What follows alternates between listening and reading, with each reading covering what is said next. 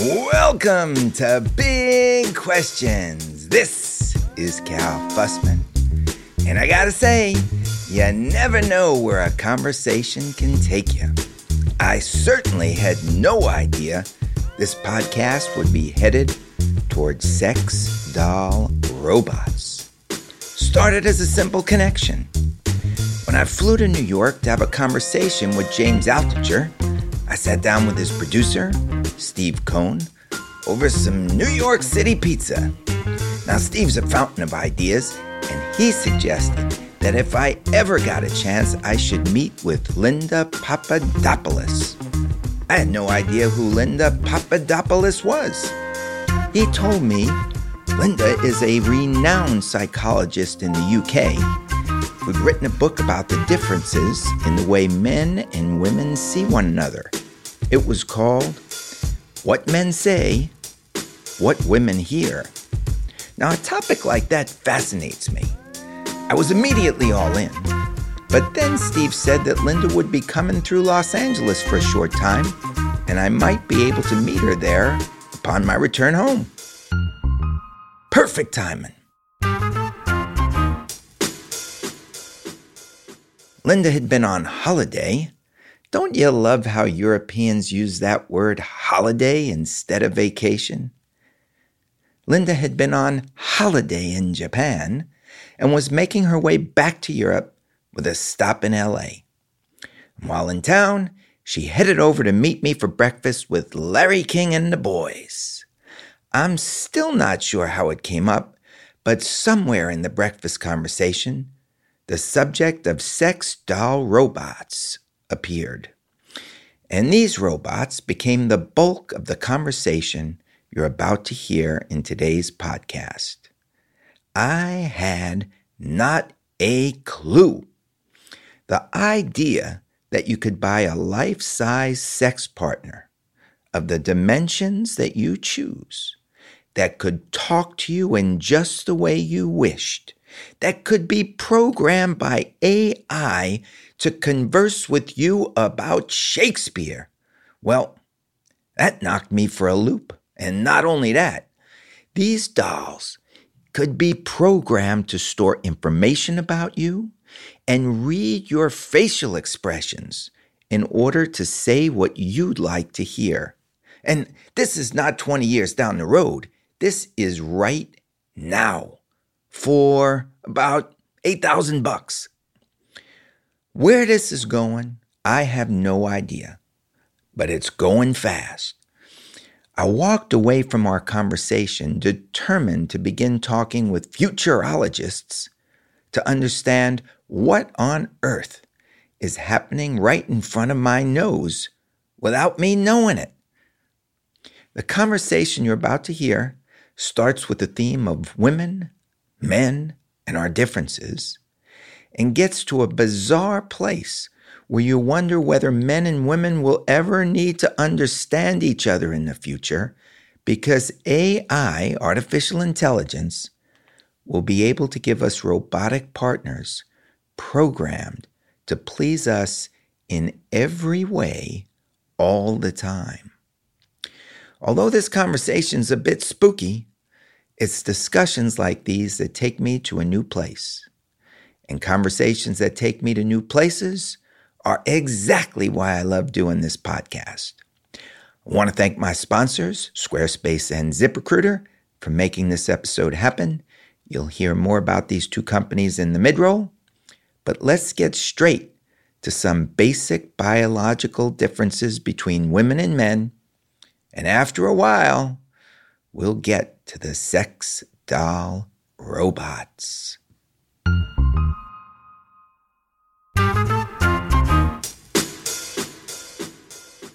I remember my good friend uh, and uh, one of the first supermodels, Lauren Hutton, telling me that, look, here's the deal, Cal. Men are just biologically set off to look for as many women as they can. And she's taking it back into nature, the, the male species. And women are designed to catch like the best male. and we're just playing this all out. Mm-hmm. When we're different rules have been established, but she was saying that when mm. you get down very mm. deep, that's what's there. Well, look, eh, you know, if you accept the evolutionary sort of model of what the point is, eh, why are we here? And if it is about ensuring your genes have the best chance, well, my genes will have the best chance if I have as few children as possible, but have someone that will help me give those genes the best chance of surviving. So, mate that sticks around, that helps me you know, ensure that they're well taken care of, that they're safe. For you, it probably makes more sense to, um, you know, to get those genes out there as much as possible, right? Because you can, you can have, you know, you can play the numbers game in a way that a woman can't, oh, very man. simply. Yeah, if I um, try this a million times, well, yeah, one, one, of them's, going to work. work. Well, there you go. So, I mean, if you want to kind of take it to its basest level, of course, that is what it is. Now, now, you know, obviously, we know that life is much more complicated than that. But you know, if you really want to strip it down to your genes surviving, then yeah, of course there, there are going to be differences. So how does this play out when we're very young, when we're teenagers, and when we first develop attractions? Uh, do do men at that point start saying things to get the woman to believe that, yes, you're the only one, knowing that that's what she's looking for. Or I, I don't know what what are men saying and what are women hearing. Well, do you know what? I think if I was writing this book today, it would be very different. And I think it would be very different. Yeah, I think just because we've changed because of social media, because of the amplified self awareness on social media, because of the barriers to me saying something to you and seeing you react immediately. So I have that barrier of the screen. So I can escalate sexual behavior very, very quickly. I can go from hi, how are you to within a few texts sending you um, nude photos very easily. Um, I think. And we couldn't do that 10 years ago, really. Well, it, it wasn't around, was it? So I'd have to you know, I'd have to see, you know, see you in a bar. You'd have to kind of make the eye contact. You'd have to break the ice. You'd, you know, you'd be open to all of those reactions of rejection that are kind of very face to face. It's, it's very, very, you couldn't play the numbers game, you know, so you're in a bar. If you're going from girl to girl to girl, they're all going to notice. But if you're on some, some website and you've got 17 conversations happening at once, no one can see. So I think it's it's a very different time. I think it's also a different time for the way that we kind of assess each other. I had um, a lovely young uh, patient say to me the other day, she was like, "Look, Linda, when I'm outside and I see a guy, I don't think, you know, you're cute, but you're not exactly five foot 10, so I'm not going to speak to you. She goes, but when I kind of put my parameters on these dating websites, I've got to decide on a height. I say, okay, 5'10 and above. So immediately the parameters that we use for attraction or, you know, how we, how we decide, you know, who we're going to give a chance to or not, that changes. And also, and I think, I feel that this is kind of one of the biggest problems with dating today. I think this whole drop down and click menu on everything, right? This overwhelming amount of choice. So you can have your coffee 35 ways and your holiday 50 ways. I think we're starting to apply that to, to human beings, right? And I think the overwhelming response to too much choice is, of course, what if I made the wrong decision? right? That's always the overwhelming response. And there's so much choice out there. So every every girl or guy you swipe you know left to or right to there's there's there's hundreds of others that you haven't. And, and the question is always well mm, you know i'm really happy but could could i possibly be happier? You know what's interesting about where this conversation is going I am not interested in where things were. I'm interested in where things are going, this world that I know nothing about. I'm, I've been married for 26 years. You met my wife and my youngest daughter this morning. I have no idea what it's like for young people or even older people to meet somebody that they're attracted to. I, it's very distant from me. Uh, do they use different language that I would have used 30, 40 years ago? So I, um, I, I, I, I so I'm an ambassador for a charity in the, UK um, that helps sort of parents help their kids work with the online world. And and one of the things that we did a while back is a study into the way that online relationships have changed and we looked at the relationships of young people sort of 13 to 19 year olds. And we found and I'm, I'm hoping i'm getting the stat right but it was very high. I think something in the region of about 30% had said they'd never met their boyfriend or girlfriend but here's the catch never intended on meeting them either. So it's not just that you have a, a, generation of people meeting online, but increasingly we're having a generation of people that are, are happy to kind of just keep things online for as long as possible. Now, that might be a product of the fact that there's an anxiety. I'm young. I'm not sure what it's going to be like when I see you. It may be a product of the fact that I just feel really comfortable with my identity as I've established it online. And I'm not sure if I can transfer that into the real world. It may be something short lived, but I certainly think, you know, without, you know, trying to sound sensationalist, that that's a very interesting thing to see. So are people changing their language because they may be thinking, I'm going to turn myself into somebody else over the internet and attract something else, where it's maybe harder to do that when you meet them. Just for, and I'll get to this, we both seem to be fascinated with body language. It, it almost sounds like if you're sending somebody a text, you can be completely different.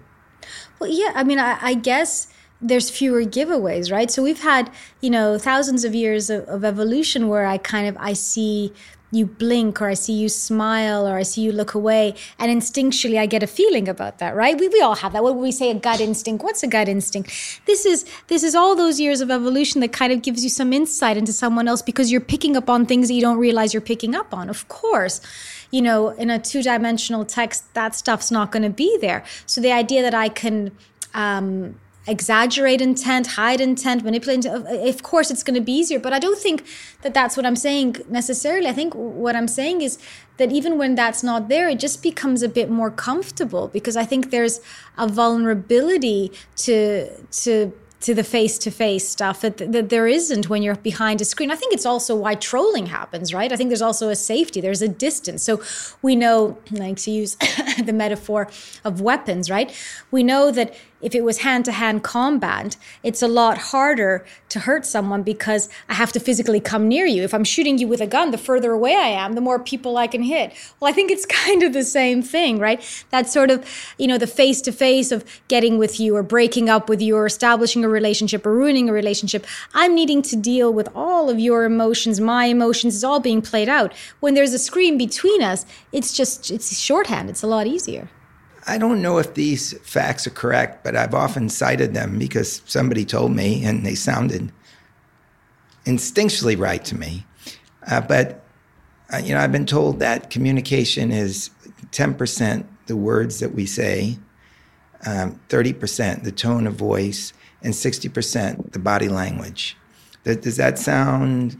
Yeah, within yeah so i think i think people put a much bigger emphasis on what it's said than what is said rather than how it's said so as psychologists right so when you, you're doing therapy with someone you very much look for incongruence. So if I'm saying to you, I'm really happy, but you see my head slouched and my my you know corners of my mouth down, and you, are going to know that like uh, Linda's saying she's really happy, but that doesn't make sense, right? That's important. But Which you would never know over a text. You, That's the yeah, point. Well, of course you wouldn't know. Absolutely. But here's here's the real crux now. They did a study um, a while back. I can't remember the name of the researchers, but they looked at they compared psychologists um, looking at at, uh, at couples arguing their assessment of whether their relationship would last or not, and then they used AI that didn't actually look at the language spoken, but looked for things like inflection in voice, how often we interrupted each other, you know, things that actually a human ear couldn't pick up, right? So the the tempo.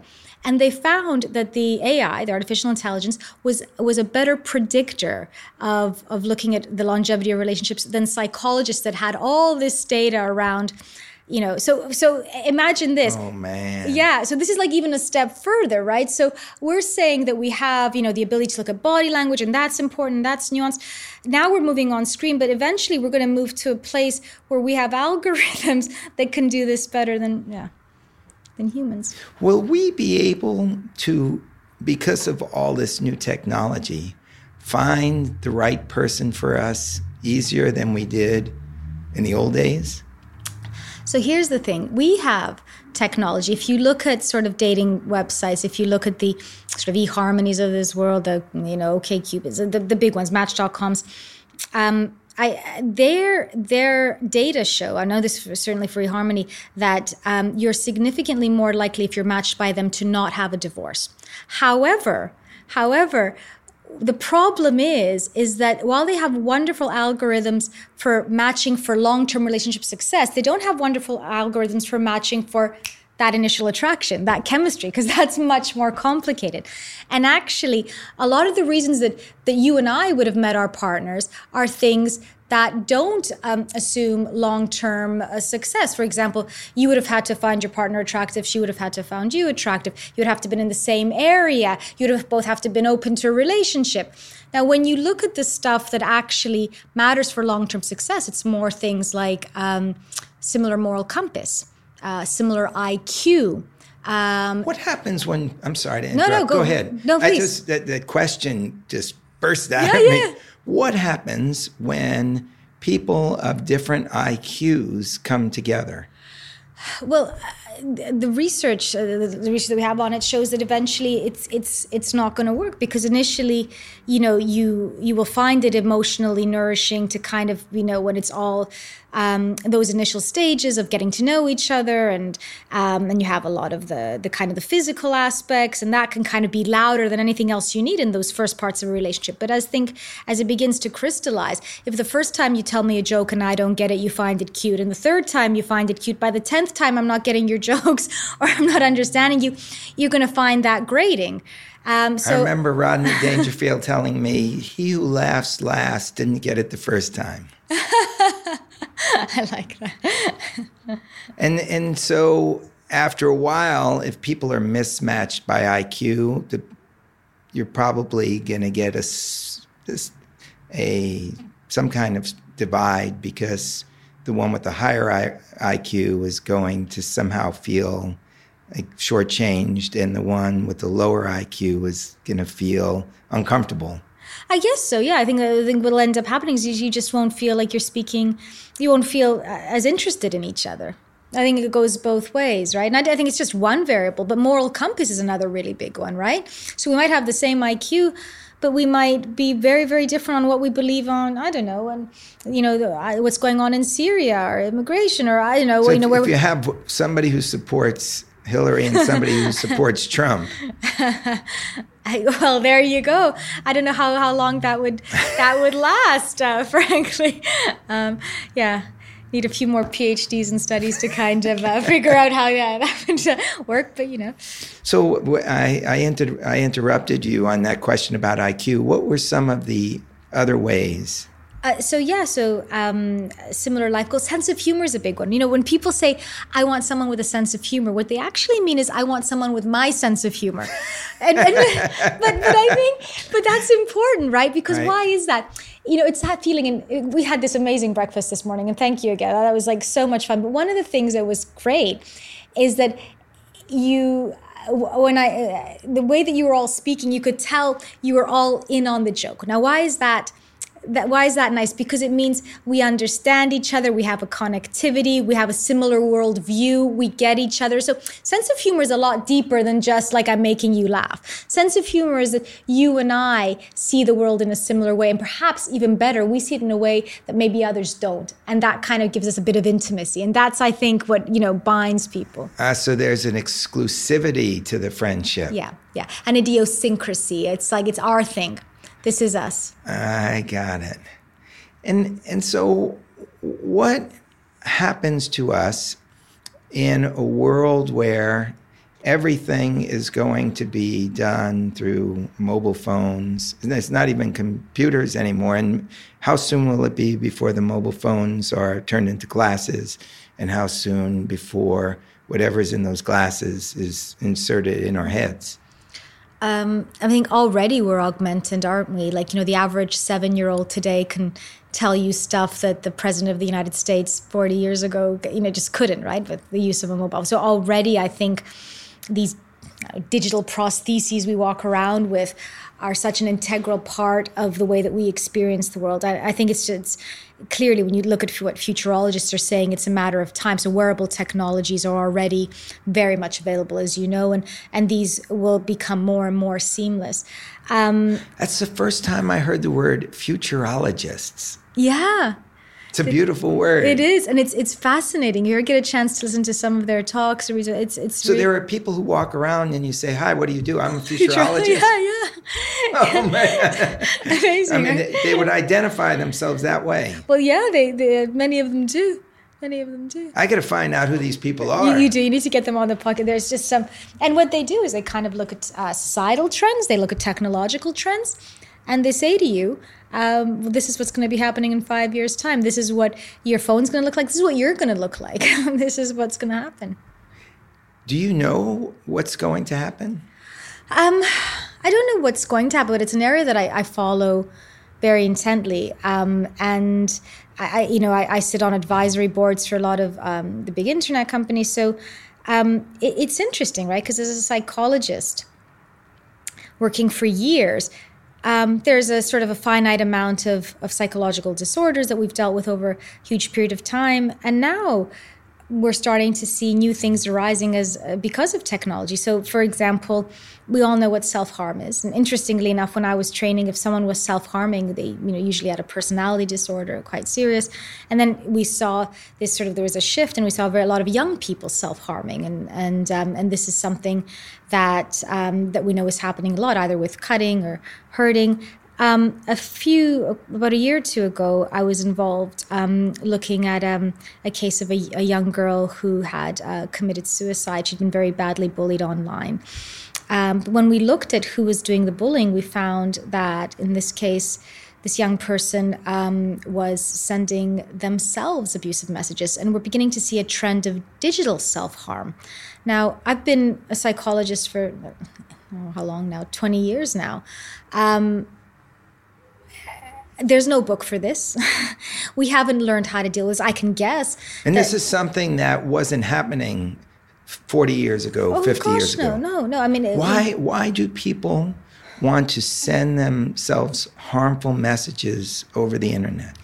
I think there's several reasons. Um, we think that one of them is to feel visible, right? I think, you know, this idea that if a tree falls and there's no one there to hear it, does it fall? I think with the online world, you know, if something happens and there's nothing one there to post about it, has it ever happened? I think that's very pertinent, especially for young people. So I think it's it's it's showing the pain in the same way, the cutting. I think it's feeling it.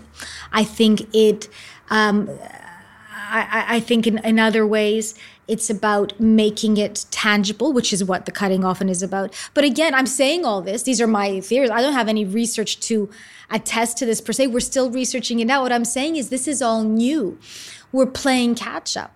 Right, we're playing catch up with young men that decide that, um, you know what, I don't need to have a relationship with a girl. I'd rather stay at home and watch online porn because no girl could ever live up to that, and I'm fine. You know, these are these are all new things. We're playing catch up with kids that you know are young people that are, you know, so addicted to, to gaming that that you know it's to the detriment of what they're eating or going out. We're we're playing you know, we're playing catch up with all of these things. You know, the average person checks their phone two hundred times a day.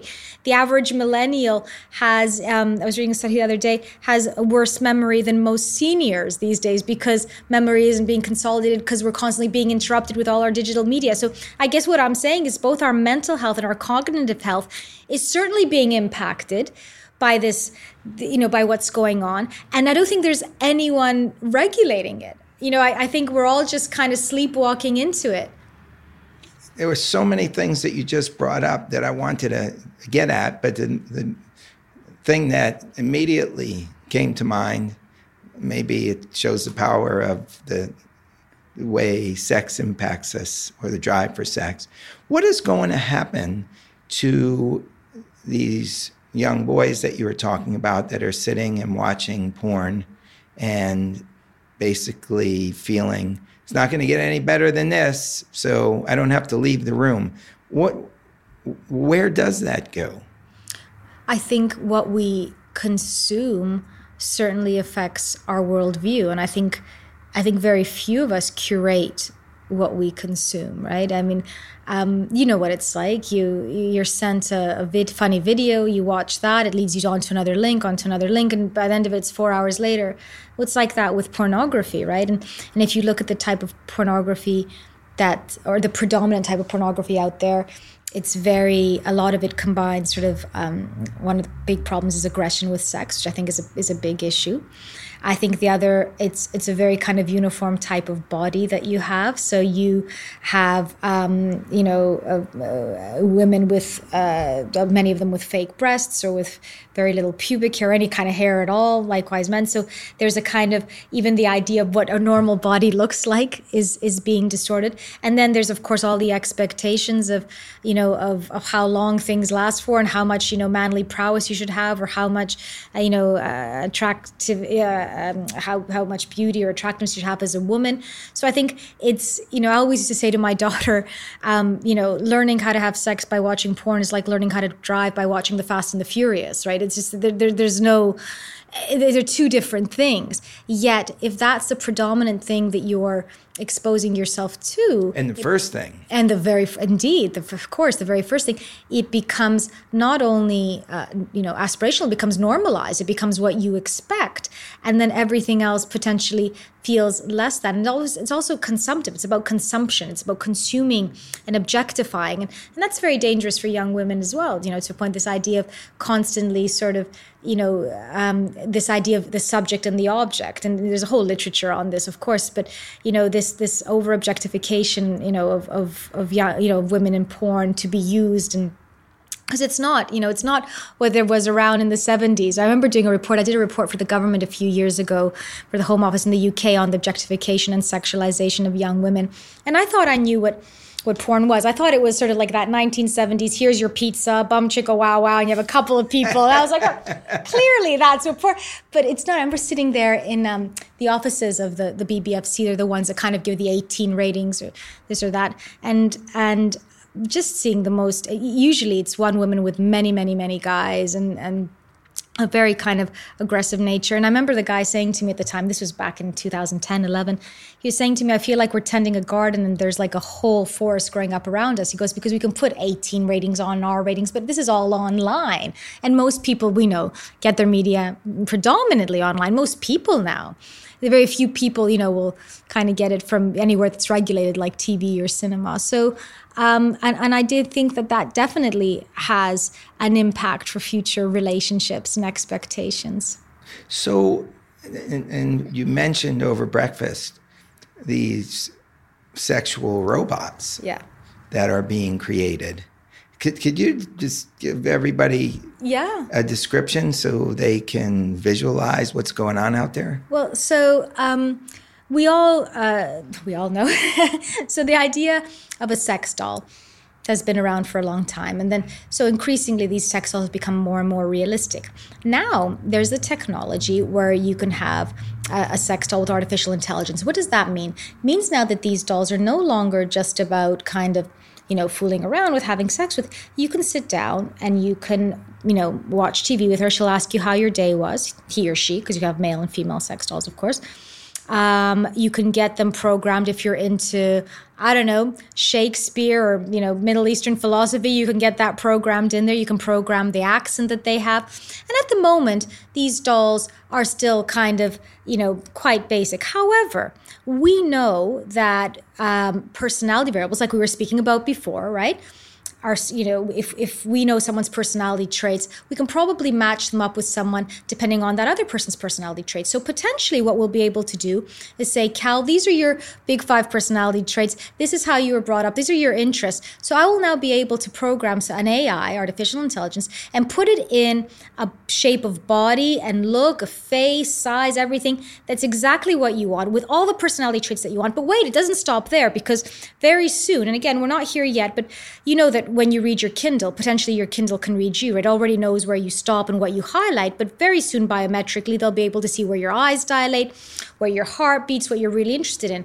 Once that technology goes into the doll, it means that you come home, you say hi, she knows what you're feeling before you know what you're feeling. She knows what to say to, to make you feel good or bad. Oh, so, man. how on earth is your lovely wife of 26 years? or you know going to compete with that or vice versa gloria don't worry don't worry i love you i ain't going anywhere sorry gloria i just you know but it's you know it's I, i'm kind of slightly being facetious but it's it's actually the technology is not far off and there are so uh, you can program these dolls not to fight with you they're could, they're always going to be kind to you, or to challenge you. So maybe you're the kind of guy that's into, you know to or the kind of girl that's into being challenged. You program them any way that you want to surprise you, to challenge you, to be very docile, to be very dominant, whatever floats your boat. Once we get to that point, what you know what's in it for us as, as a race right? The, the, messiness of a relationship that i've got to go up to you in a bar and ask for your number and maybe you reject me. And if you don't reject me we spend all this time trying to develop this thing but you still kind of we get on each other's nerves a bit but we're not sure if we can do any better like you know what's the point? Once we can have someone you know designed for us exclusively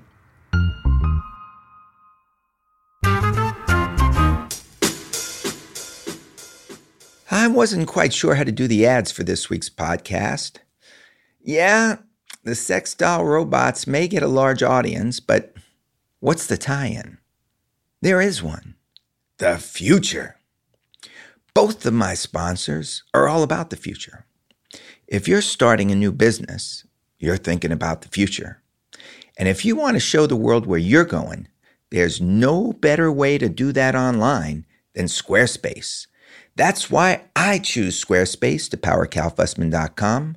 I've gotten so many compliments on my site, and a lot of them are because of the way the photos pop on Squarespace and the way the messaging comes across so clearly. Check it out, or check out squarespace.com. And if you use the offer code Fussman, F U S S M A N, you'll get 10% off your next domain name or website. So if you're starting a business, power it with Squarespace and let the world see the power of your future. And ZipRecruiter. If you run a business, you know that your future is going to depend on the people you hire. And there's no better way to hire than with ZipRecruiter. I know the people who started this company. I know the people who work there. They're striving for excellence every day. So, if you need to hire, go to ziprecruiter.com backslash Fussman, F U S S M A N, type in your job description, and with a single click, you'll be able to get qualified candidates within 24 hours. Often, a lot quicker than that.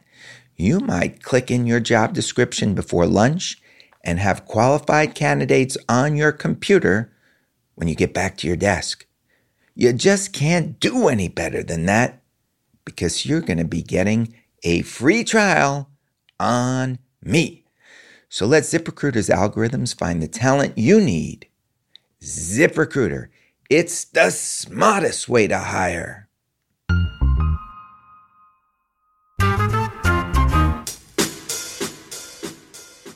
I had no idea this was coming my way when I woke up this morning. How long, how f- long is it going to be before everybody's got access to this? I don't know that everyone will want access to it. I and you know. Again, well, I, I, think there's a place. You, it's available to it's everybody. well, I think currently the, the, basics are so. So a doll that looks the way that you want, that can speak to you with basic things. How is your day? I think your joke is really funny. so you have that available. Okay, so this is like that's definitely already sex doll yeah, they're about eight thousand dollars. Yeah, eight thousand dollars. Yeah, I think they're about eight thousand dollars. And and are the like so these aren't like inflatable dolls. They're, no. what do they look like? Very lifelike. They are very lifelike. You know, real like they, they blink. They do mic, you know, micro expressions. Now this is the interesting thing. So um, there's something in psychology called the uncanny valley. So when what we find attractive are a little so if you kind of look at the little robots with kind of like the baby like like pretend face like two round eyes a smiley face that's cute right? It looks like a plastic white thing but you know that it isn't real. And we find that really really you know cute and comfortable. What we don't find comfortable is dolls that approximate to reality but they're so close but slightly off right? And that's the uncanny valley where you look real but you're not and i see something's weird we're very close to kind of going over the uncanny valley and having these dolls look so lifelike that that barrier to connection right that barrier will no longer be there in addition um, do you understand what I'm saying? So, so the, basically, you're with this. uh, Like, how does it? F- it feels human. no, it, no, it feels one that I uh, kind of feel, feels a bit sort of rubbery, latexy. But again, they have micro hairs. I mean, does it? It looks very human. Not 100% human, but very, very close. And I think, again, you need to remember, as you know, psychologically, you and I spoke about this on the drive up here. We become attached to things. This isn't something new, right? Kids have their favorite blankets that they speak with. Um, you know, uh, Oh, sleep. Yeah. So the idea that these dolls that you can't form a connection with is ridiculous. You will very, very much be able to form a deep connection with these dolls. And look, on a serious note, there may be a place for them. We know that there's a lot of people that aren't able to leave their houses, that are very lonely, Like disabled people. Disabled, yeah. So there may be a place for them. My worry is is what happens if I just become the kid at high school that you know didn't you know bloom very early, so I was rejected by a bunch of guys or girls, so I kind of just opt out completely from trying again. And I, I just get one of these dolls. We know in psychology, avoidance as a solution is one of the biggest problems. The more I avoid, the more comfortable I get in in my fear right? And staying away from whatever it is i fear. So i'm not going to be rejected anymore by all these these girls or guys out there. I'm going to get a doll not going to i'm going to stop trying. And i think that's where the worry is. And are these dolls female and male, or are they just female? they're female and male. Male dolls too. Mm-hmm.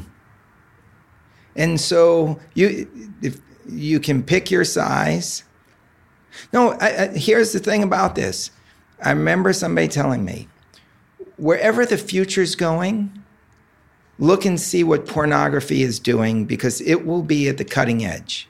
And w- what you're what you're telling me is there's obviously a, like a market yeah for this, and if people are going to pay for it, yeah it will be built. It will be built, and we know there's already people.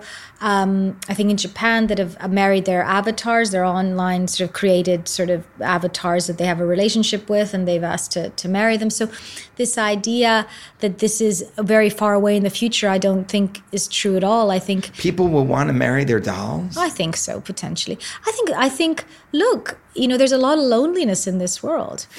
It's amazing. Somebody told me the other day this fact that shocked me. One out of four people in the United States do not have a friend. Oh gosh. And now you drop that on me, and I'm making this connection and then thinking, hey, if you're one of those people, mm-hmm. you can have a doll that's going to say exactly what you want to hear or challenge you in the way you want to be challenged, Or teach you. Teach you, be intimate with you. I, I, what's the cleanup process like? How does that I work? don't know if their dishwasher's safe or not. I'm not sure. Um, but you know, I'm sure. I'm sure they'll get around. No, but look, you know, you look at these things, and on, on the face of it, it's like it's ridiculous, and you laugh. But actually, look, these things are coming into our society. I'm going to say, you know, again, something that's even more insidious. These dolls. Uh, very um, frighteningly, in my opinion, can be made as children. So you can have um, for pedophiles child sex robots. Now, the theory is, and these are available, in fact, they were only disallowed in the US, I think, less than a month ago. they were disallowed.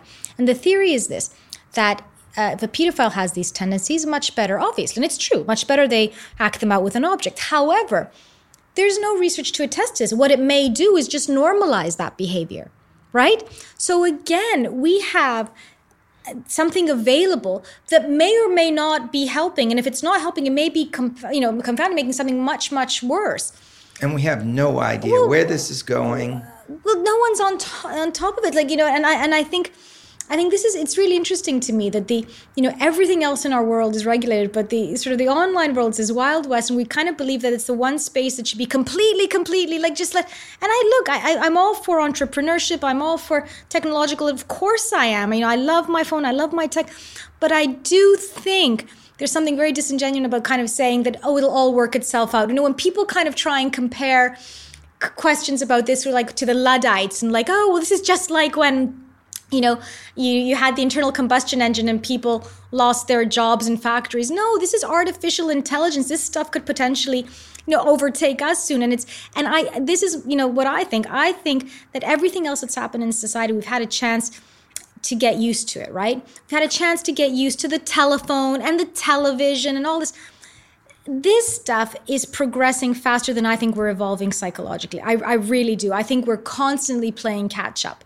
And I think it's it's being intellectually morally uh, just just dishonest to kind of say it's fine it'll work out because I think we need to ask these questions, even if they're uncomfortable. I think we need to kind of, I don't know if we can press pause. Maybe we can't because we're kind of in an arms race now with AI, aren't we? Like different countries developing it. I don't know, Cal. so there's no, there is no backing up.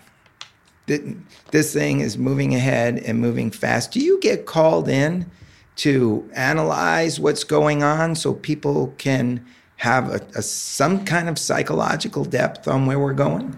I do. I sit on different boards, but you know what's really interesting to me um, is what I see in my office, right, in my practice. You know, people used to come in and just sit across from me and we talk. Now they come in and they bring in their phone, and we spend time talking about an emoji someone sent to them or talking about a picture that they posted. Um, my clients with eating disorders won't just say, I want to be 50 kilos, 40 kilos. They'll say, I want a hashtag bikini bridge. I want a hashtag thigh gap. I want a box gap. And they'll show me pictures of this.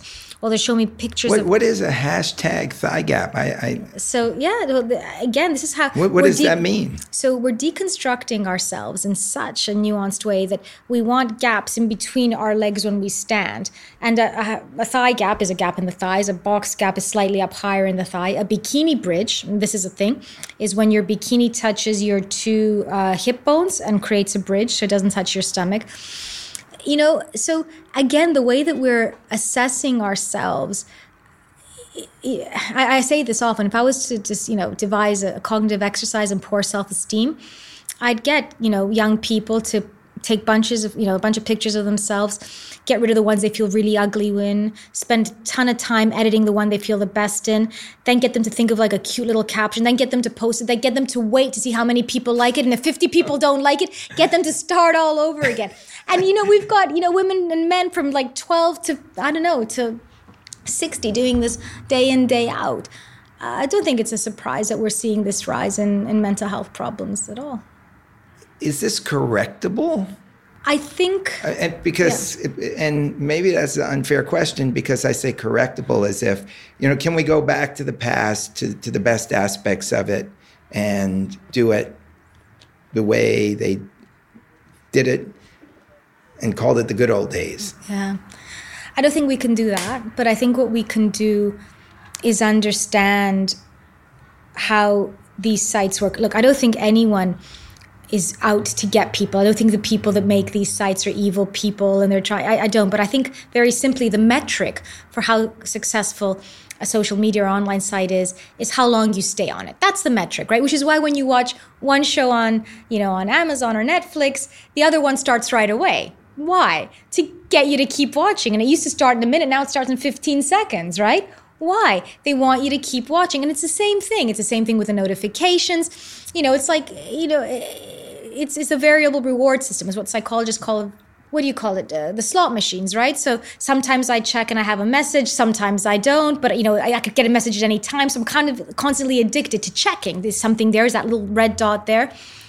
Now they know our minds better than we do well, the people who design they will. All this yeah. technology. Well, when I have friends and they're like, "Oh, you know, my son or my daughter won't get off, you know, playing their games," I'm like, you know, there's a bunch of people with you know PhDs, like dozens of them in a room, devising this game, and to give it to a 12 year old, obviously your kid can't get. Like, what chance do they have, right?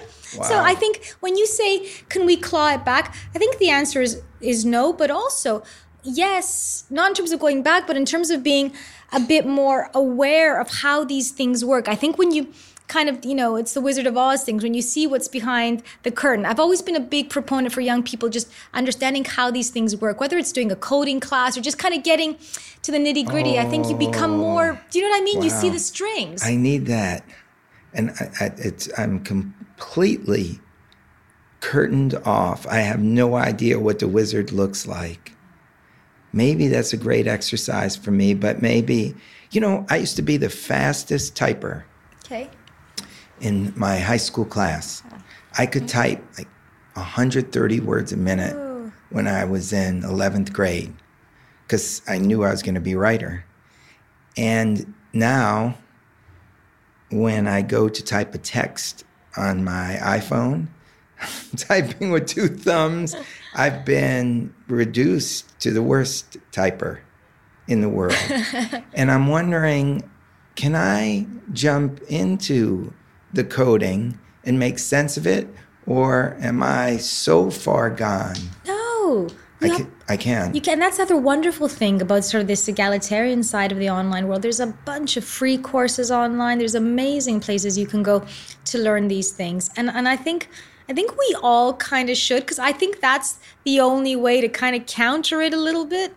Will this is a strange jump in questions, but will sex be different because of everything that's happening?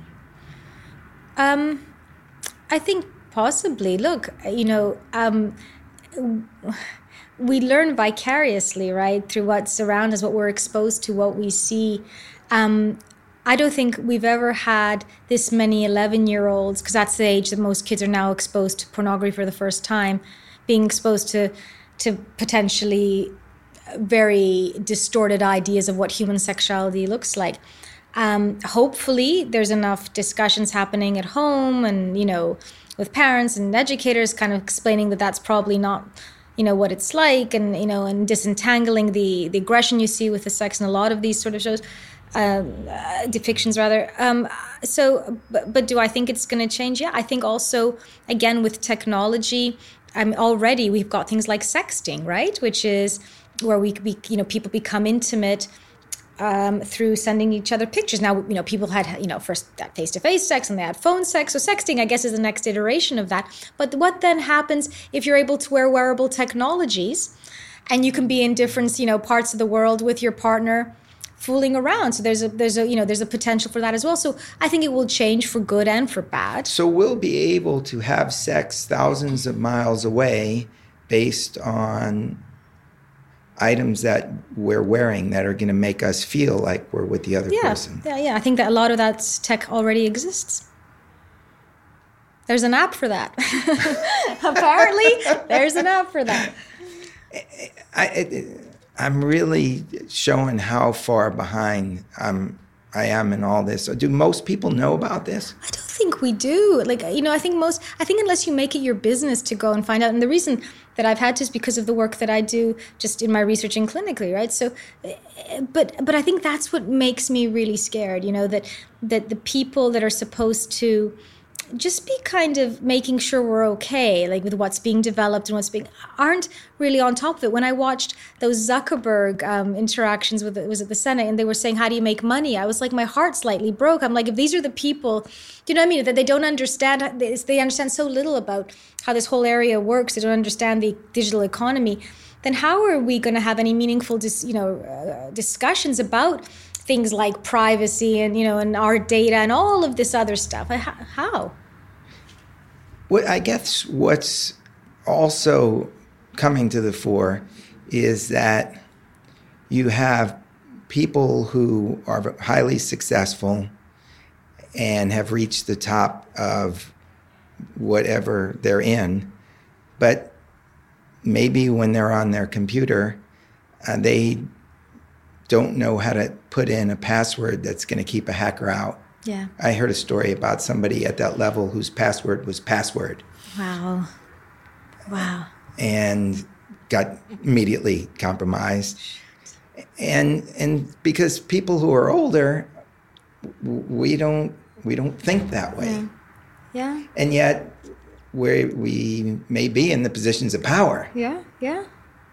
So it's almost like we need young people to protect us, but how can the young people protect us if they don't know what we know? They only know this new well, this is it. And, and I think you, you've touched on something really important that, again, I think is a really big issue this whole age segregation that happens in our culture. And again, I think the fact that we can connect with the people we want means that predominantly we're connecting with people similar ages, similar views, similar likes. And I, and I don't think that's a good thing for, for society. I mean, we, you know, I'm sure, you know, you speak a lot about these echo chambers and we obviously speak about them politically but i think even in terms of what you're describing here right? So you know my skill set might be very different to yours but because we only kind of hang out in our little kind of domains and again i think age is a big segregating factor. I know in the uk with brexit there was a lot made of sort of what the older people were voting for what the younger people were voting for and, and there's all this kind of these polemics being set up between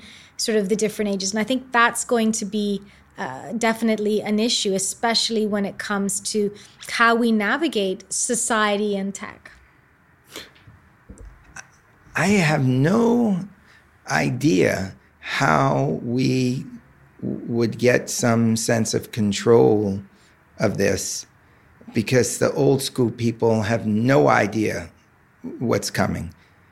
If I talk to somebody who is 75 years old, this would probably be shocking to them.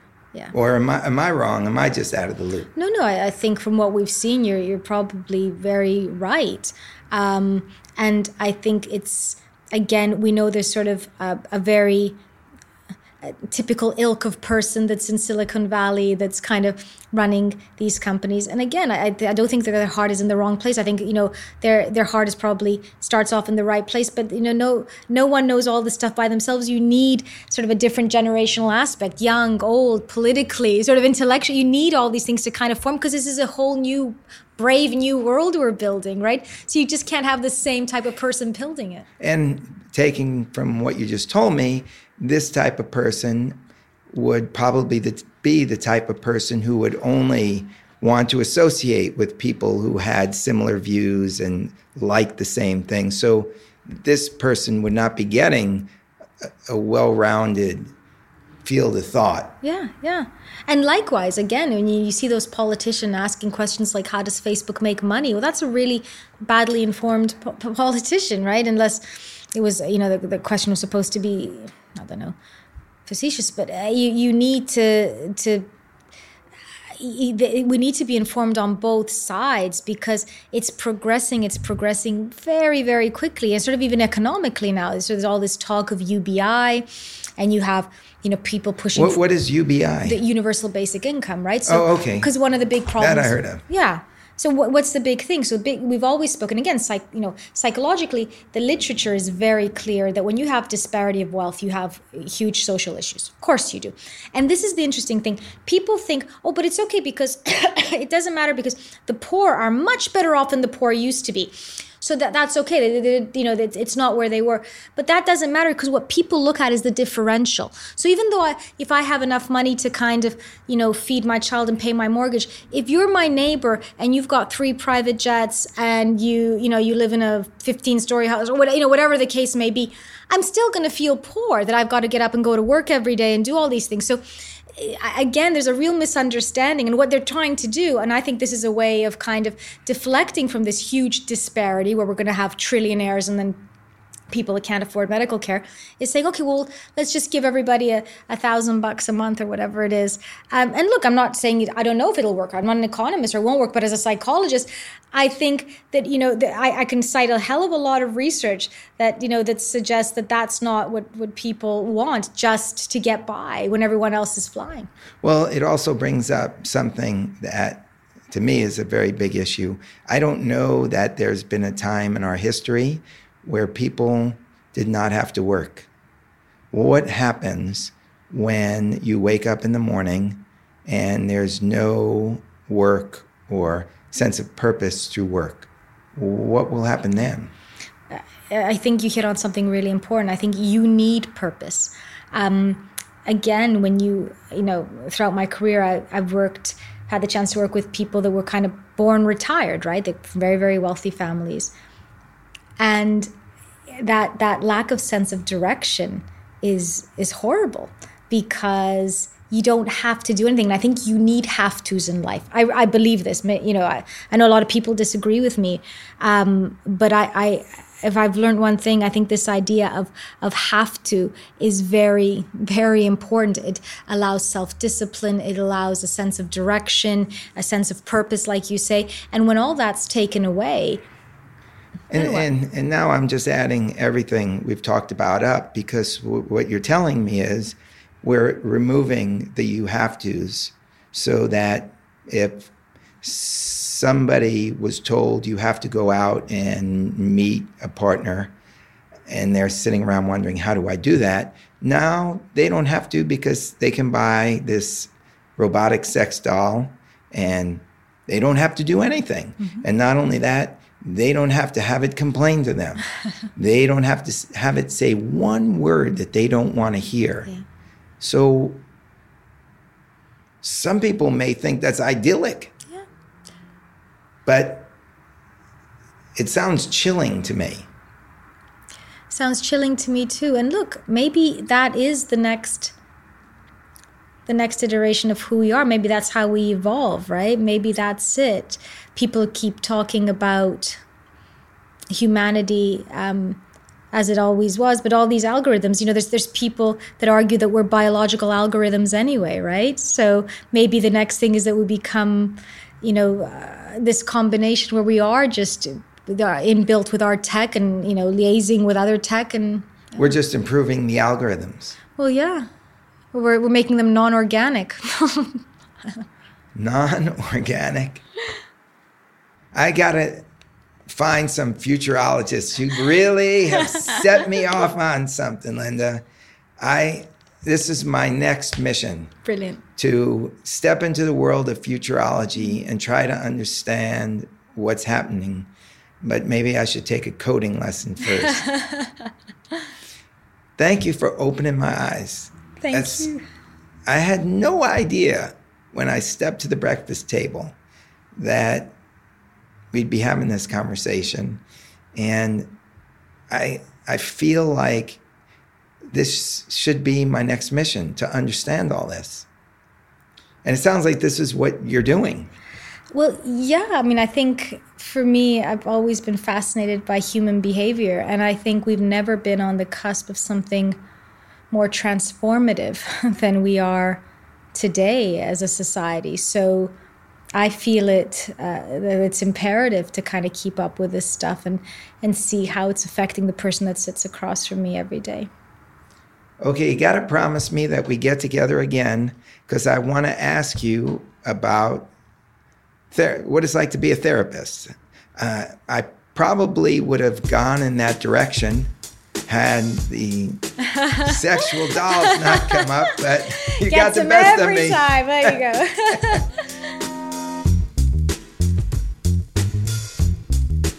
that about wraps it up. I want to thank Tim Ferriss, as always, for pushing me to start this podcast. It's what I was meant to do, and I wouldn't be doing it if not for Tim. I want to thank Steve Cohen, the producer for James Altucher, for recommending that I get to know Linda Papadopoulos and for establishing the connection. Also, like to thank Steve for the steady stream of one liners that make him the world's most intriguing live Twitter feed. Let me say thanks to Luz Fleming for engineering this episode. And a tip of the hat also goes to Philip the Magnificent and the Red Baron for the social media assistance. Thank you all for sending photos of the towns and cities where you listen to big questions. It's so uplifting to see the connections that we're making across the globe. It would also make my day if you take a moment to go to iTunes and rate the podcast. I'm told that's beneficial. And even better, if you'd pass along an episode you really like to someone you care about. It's all about making the right connections, and I hope that the connections you make today are great ones. See you next week. Cheers.